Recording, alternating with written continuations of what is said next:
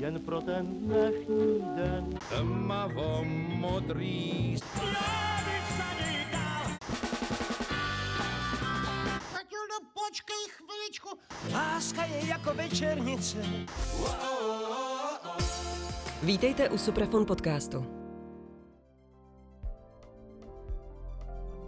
V 80. letech byla takzvaně neoficiální česká hudební scéna nesmírně tvůrčí a barevná. Jednou ze skupin, která v tom kvasu přispěla, byla pražská parta Precedence. Vznikla v roce 1982 a debitové album Doba ledová vydala o pět let později. Jejím poznávacím znakem byla tenkrát zpěvačka Bára Baziková. Ta už ale v sestavě není. Od samotného začátku do současnosti je v ní nicméně skladatel a hudebník Martin Němec, mimochodem též výtvarník a spisovatel.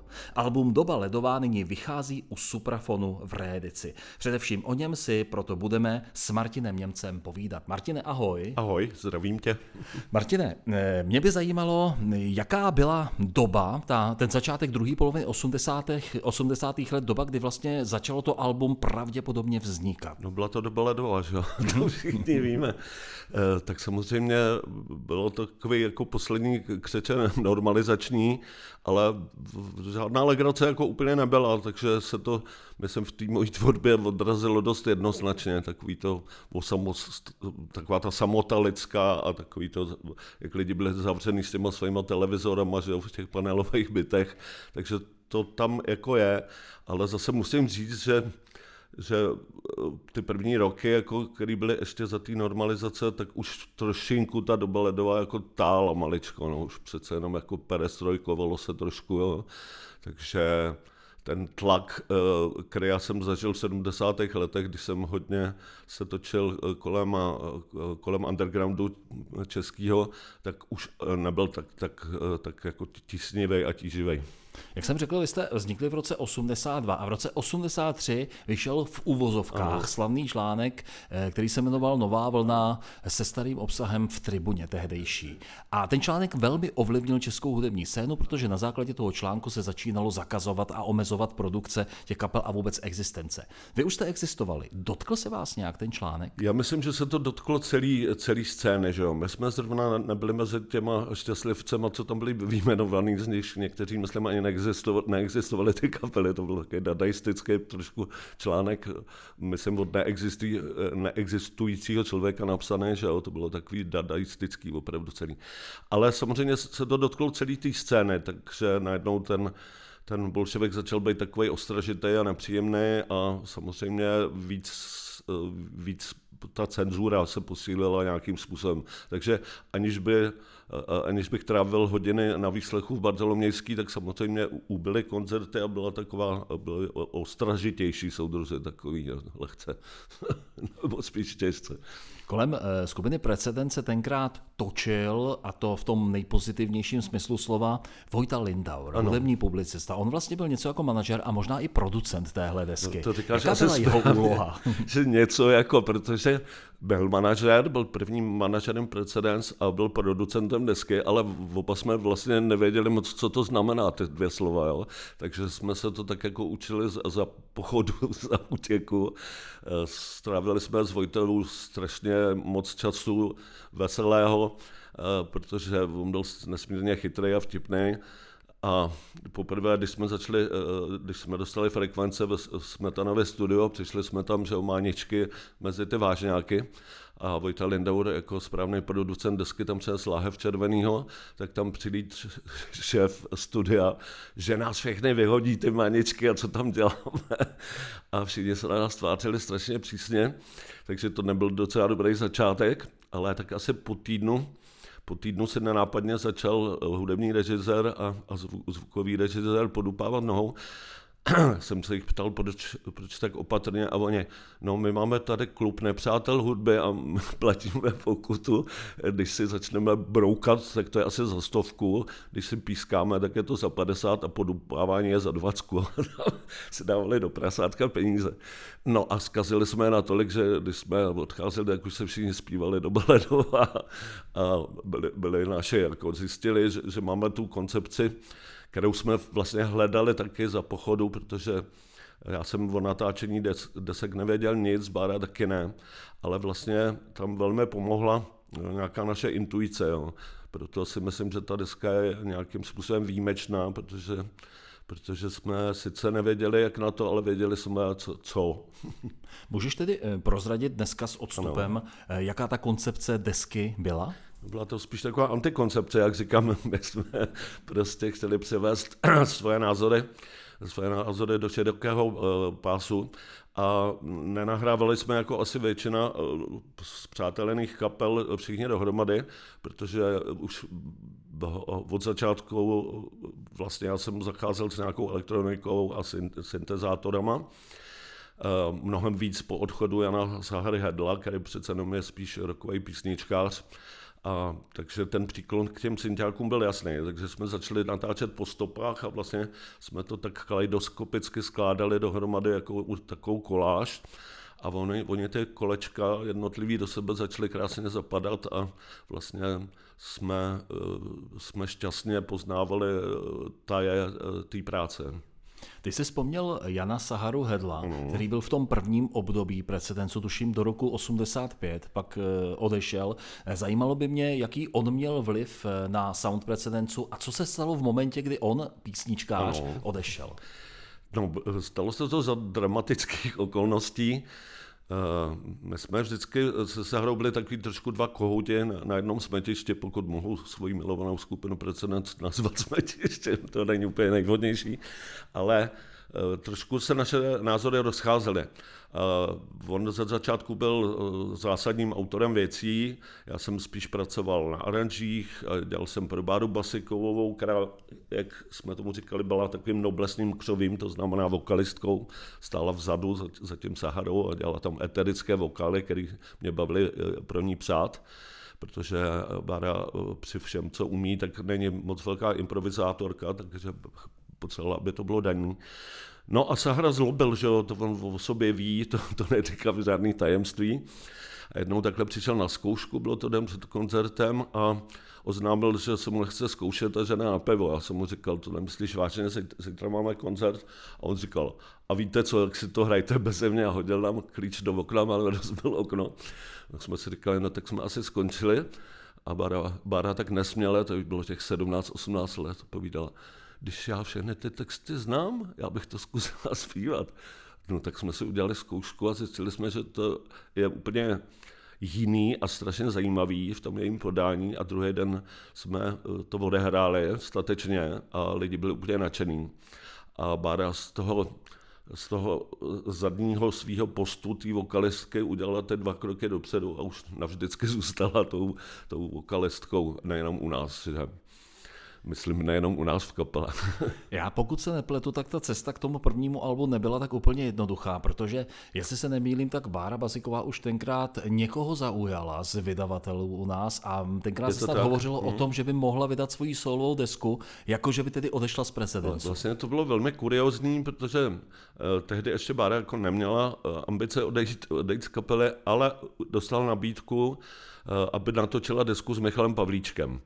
A, a Michal Pavlíček, což žádný kolega, nedovedu si představit, že by to udělal jiný kolega než Čombe, který je opravdu zlato a který ho mám strašně rád. Ten oznámil v firmě Panton tehdejší, ale Bara má svoji skvělou skupinu Precedence, jako kvůli kterým jsem ji objevil pro sebe. No a tak oni si to poslechli a zjistili, že teda vydají precedens, když by čekali půl roku, než složí písničky, že Michal. Takže to považuji za velký gesto, jako že nám umožnil to vydat. Proto taky v názvu není jenom precedens, ale Bára Basiková a precedens, protože tehdy ještě to nebylo úplně jako vyjasněný.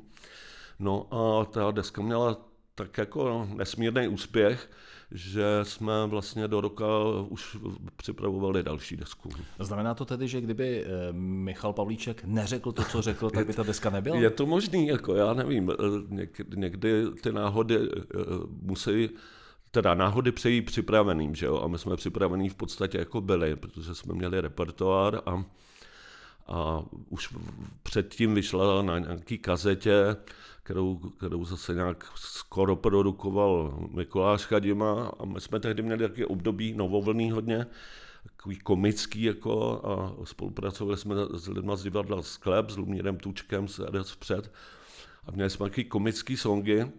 A když už se mi zdálo, že toho komičné moc, tak jsem, tak jsem si jednou sedl a místo komické písně jsem začal něco psát a vypadla z toho doba ledová, což byla vlastně první moje píseň, jakože hudba i text, což je docela dobrý debit, začít jako od první písničkou takhle.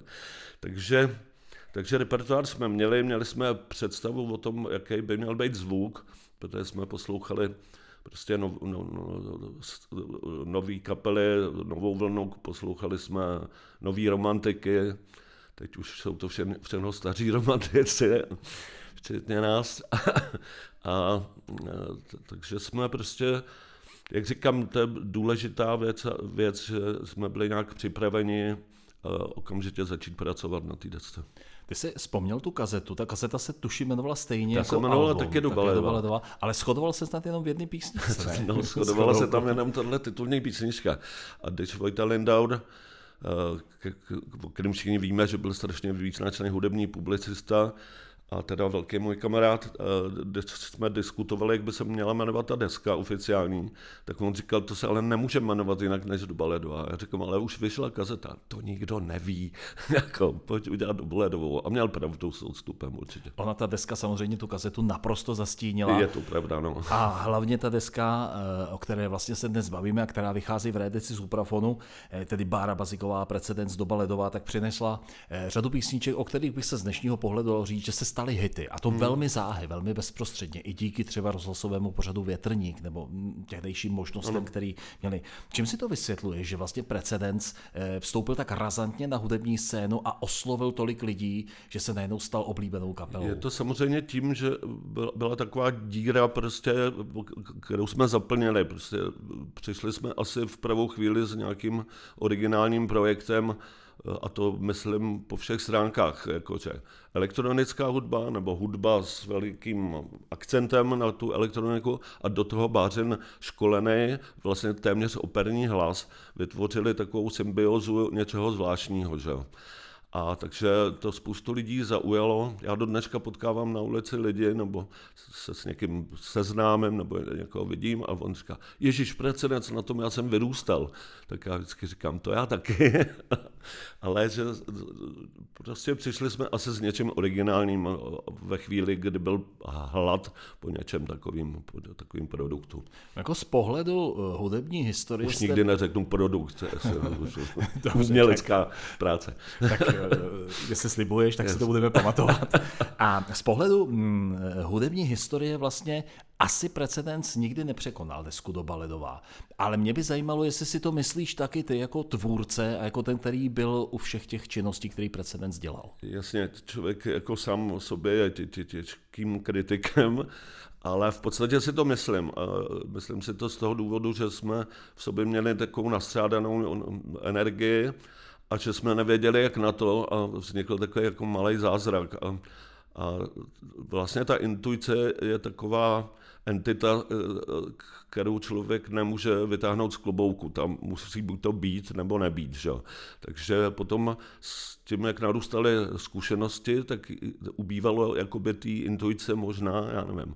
Já jsem považoval precedens jako za důležitou desku do Beledova, potom Vyspísku, pak byly Pompeje a tam trošku eh, mi do toho vnesl jiný vítr, to, že jsem dělal hodně scénické hudby, speciálně třeba se Ctiborem Turbou, s eh, režisérem a, a mimem a trochu vynálezcem nového cirkusu. A trošku jsem ty dva světy, ty rokový hudby a ty, eh, ty, řekněme, scénický promíchal až moc dohromady. Ale nicméně, už co se týče těch názvů, který eh, odkazují na nějaký takový jako trošku zmar a trošku, trošku takový eh, že, že jako nic není natrvalo a vše je pomíjivé, takže ta trilogie Dobaledová, Věž z písku, která se zbourá v noci, zbourá déšť, a Pompeje, samozřejmě všechny ty názvy ukazují k tomu. Takže já jsem původně uh, uvažoval o tom, že touhle trilogii bychom jako uzavřeli ten precedens a to jsem nevěděl, že za dalších skoro 40 let budu připravovat jako teď novou desku precedens s novými muzikanty. Kromě doby ledové jsou na té desce písničky Odplouváš dál kladnej hrdina, která svého času byla podle mého názoru, tedy názoru pamětníka, velmi populární, dívčí válka, samozřejmě na hlavu postavená. Která z těch devíti písniček z toho původního alba eh, ti vlastně eh, byla nejbližší, nebo kterou považuješ za, řekněme, třeba generační?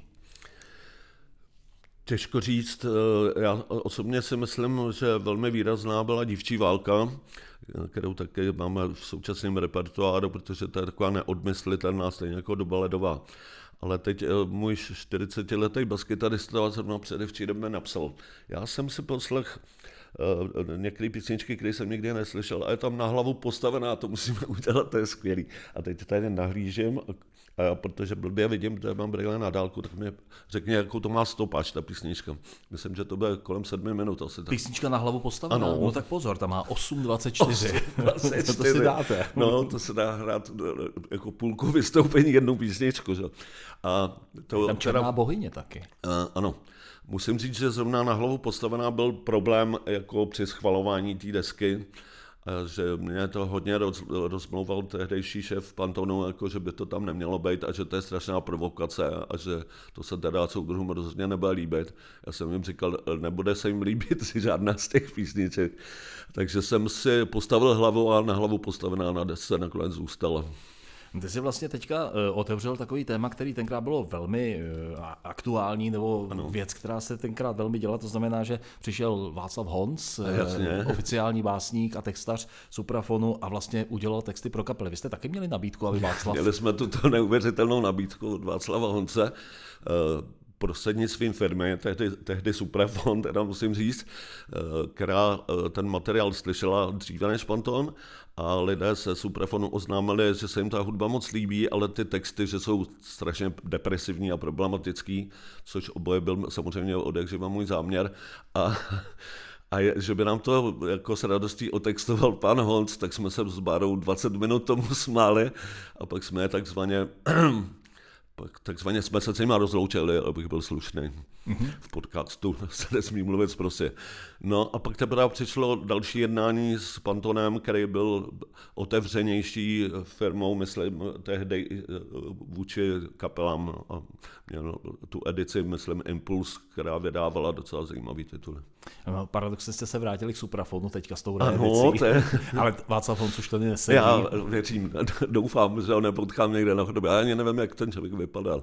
Já se přiznám, že já taky ne, ale podstatou našeho, našeho podcastu je to, abychom si třeba řekli i, se teda povídáme o desce Doba ledová, ale abychom si také řekli, jestli třeba nakonec došlo k nějaké úpravě textu, eh, kterou jste udělali, řekněme třeba sami na poslední chvíli, anebo právě z, im, od, ne, ne, já, z impulsu. Já jsem takový docela já jsem blíženec, teda. Moje manželka říká, že ublíženec. A já mám v sobě takového trošku pankáče, ale zároveň v sobě mám takového seriózního člověka, který má všechno velmi dobře připravený a rozmyšlený. Takže ty texty byly i ověřený částečně z koncertů a, a já, když už něco jako dám na papír, tak většinou se zatím stojím. Nejsem ten typ takového toho šíleného hudebníka, který čmárá na ubrousek v hospodě text, který se za pět minut bude nahrávat ve studiu. Možná je to škoda, já nevím, ale s tím nic nenadělám. Takže jste byli stoprocentně připraveni.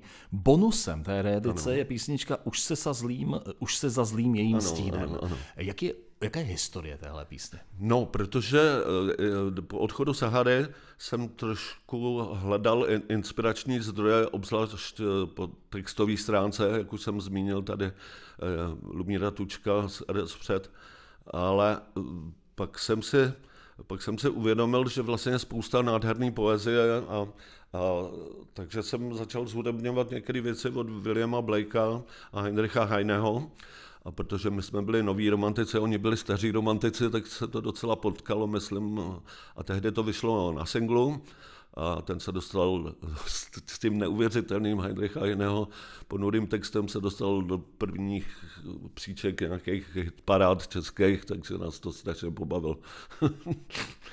My se bavíme o novém romantismu, ano. o muzice, která Eh, k němu patří. Eh, můžeš třeba dnešním posluchačům popsat, co vlastně ten nový romantismus ve vašem případě znamenal v muzice? Ano, jistě. Pocit určité odcizenosti, eh, určitý rozervanosti. Myslím, že své období eh, měl eh, novoromantický v podstatě i David Bowie, který spíš teda vymýšlel vždycky ty trendy, než že by se jim podřizoval, ale on spíš dokázal vždycky uchopit něco, eh, co vyselo ve vzduchu, nebo co někde mu zavonělo, že jo, a přetvořit to po svým. Podobně jako Pablo Picasso, kterýho se báli pozvat do ateliéru všichni umělci, protože eh, na něčem rok pracovali, on se na to podíval a, a do týdne měl deset věcí, které byly ještě lepší. Jo. Takže Novoromatis byl, moc byl prostě zajímavý a byl vizuálně zajímavý a, a nám se to líbilo a přitahovalo nás to, to svojí dekadencí nějakou, kterou já mám nesmírně rád. Ty o tom hovoříš v minulém čase. Ano. Eh, jaký je vlastně dneska sound eh, precedencu? No, současná podoba precedens eh, je rokovější rozhodně. Ten akcent na ty syntezátory tam zůstává já vždycky říkám, aby se, aby se rok eh, nažral, ale synťák zůstal celý, takže, ale není to kompromis, vzniká tím nějaký specifický zvuk. Eh, ono je trošku legrační, že teď jsme prodělali čtyřicátiny kapely, ale v kapeli mám skoro samý čtyřicátníky. Akorát jediný bar, který tam se mnou už je eh, tři desítky a něco let je Pavel Nadoma. A jinak je to celá, celý precedens obnoven, okysličen a je to moc zábavný a, a máme koncerty a, a, a připravujeme desku a vydali jsme, vydali jsme EPčko s názvem Marie Bladová. Vidíš, že v názvech jsem se nějak neprozářil do nějakého optimismu.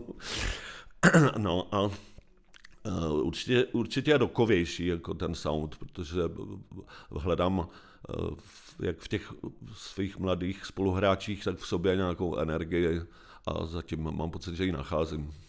Ze sestavy, pardon, ze sestavy, která nahrála album Doba ledová, tak si zůstal sám. Ano. Ale oni se hodně střídali lidi v precedencu. Ano. Proč to tak bylo? No, to je otázka. Že? To, to vypadá jako, že jsem hodně problematický kapelník, což možná ano, ale, ale bylo to taky hodně způsobený možná těma odchodama a příchodama Báry, že jo?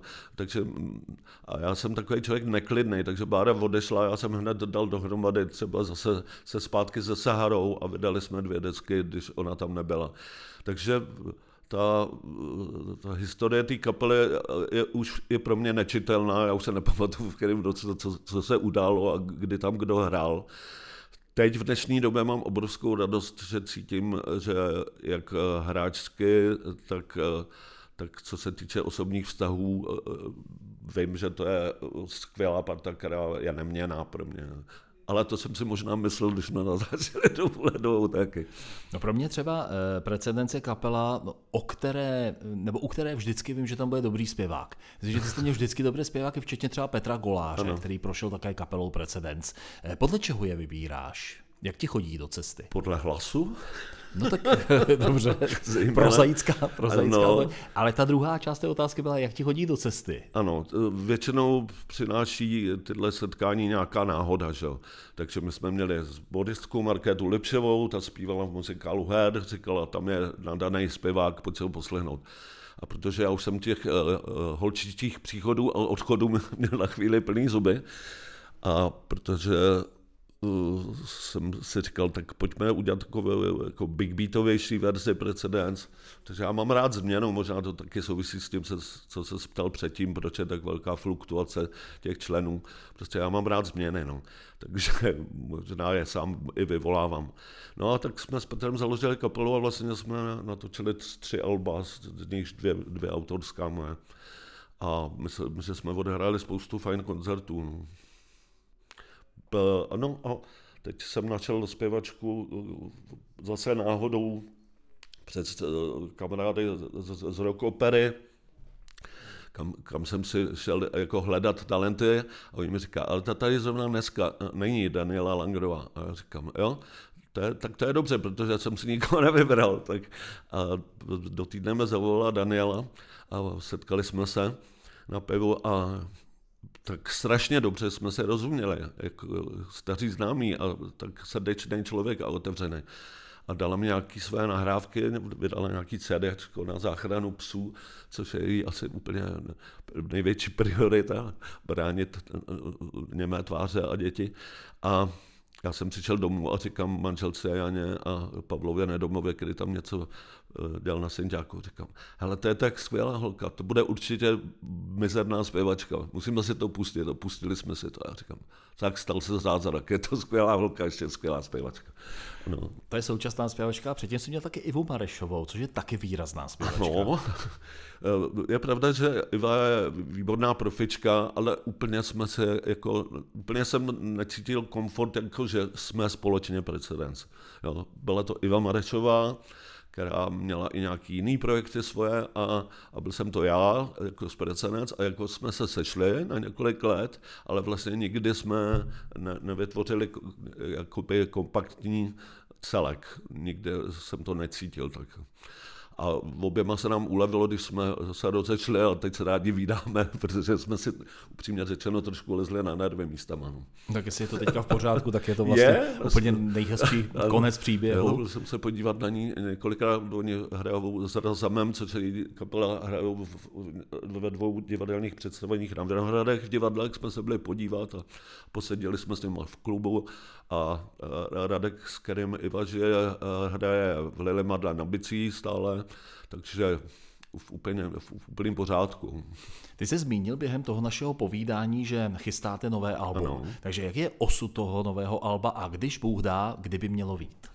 Tak já pevně věřím tomu, eh, že vyjde příští rok, protože mi chybějí tak třeba dvě písničky, to, to znamená to jeden se, víkend. To se, dá, to se dá udělat za chviličku. Já totiž skládám poměrně rychle, ono to vypadá jako třeba, že ne, ale protože jsem hlavní profesí, nebo hlav, co je hlavní profese, kdybych nebyl ten blíženec, tak už jsem si vybral, že jo, někdy po maturitě, ale nevybral jsem si, takže střídavě jsem prostě tím hudebníkem a, a malířem, ale to malířství provozuju tak, jako že chodím každý den jako do práce do sedmi do ateliéru svého v sedmém podlaží na Vinohradech a tam tvořím.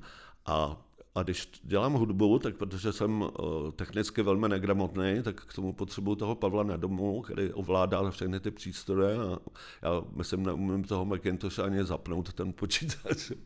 Možná vypnout, když ho vytáhnu ze zdi. A takže pracujeme vždycky spolu. tak já musím strašně rychle udělat ten hit, že, protože málo času. Ne, vždycky se to podaří. Takže to vypadá, že ta deska bude naditá doslova hity. ano, jasně. Martin, já ti moc krát děkuji za povídání. Martin Němec ze skupiny Precedence, dodatečně gratuluju ke 40. ke 40 letům kapely Precedence. No ať se povede deska a ať lidé mají pořád rádi dobu Já ještě musím upozornit na jednu poměrně důležitou věc, protože jsme se zrovna, uh, nedávno jsme uh, hráli v Akropolis velký koncert, který sbírala Česká televize a který bude součástí dokumentu uh, ČT Art, který bude teď na podzim někde k vidění. A já jsem tam pozval jako hosta Baru Basikovou. A uh, ona si s velkou chutí s touhle novou uh, sestavou precedens zaspívala a říkala, a příště bych chtěla víc písniček než dvě. Já říkám, jako příště? No, tak ještě, když máme ty 40, který už teda upřímně řečeno nemáme, proto se projekt jmenuje 40+, plus, no takže jsme se dohodli, abych to zkrátil, že pokřtíme dobu ledovou, že se to tak hezky sešlo, která teď vychází a pokřtíme ji 6. listopadu v Malostranské besedě, takže tam bude k vidění precedens v novém obsazení plus host Bára Basiková a pokřtíme tam dobu ledovou. Martine, Teď už děkuji, definitivně. Ano. Nebo ještě něco? Ne, ne, ne, ne už nemám nic eh, Ať se daří, ať dopadne dobře křest a ať ano. dopadne dobře nová deska. Děkuji moc a srdečně zvu.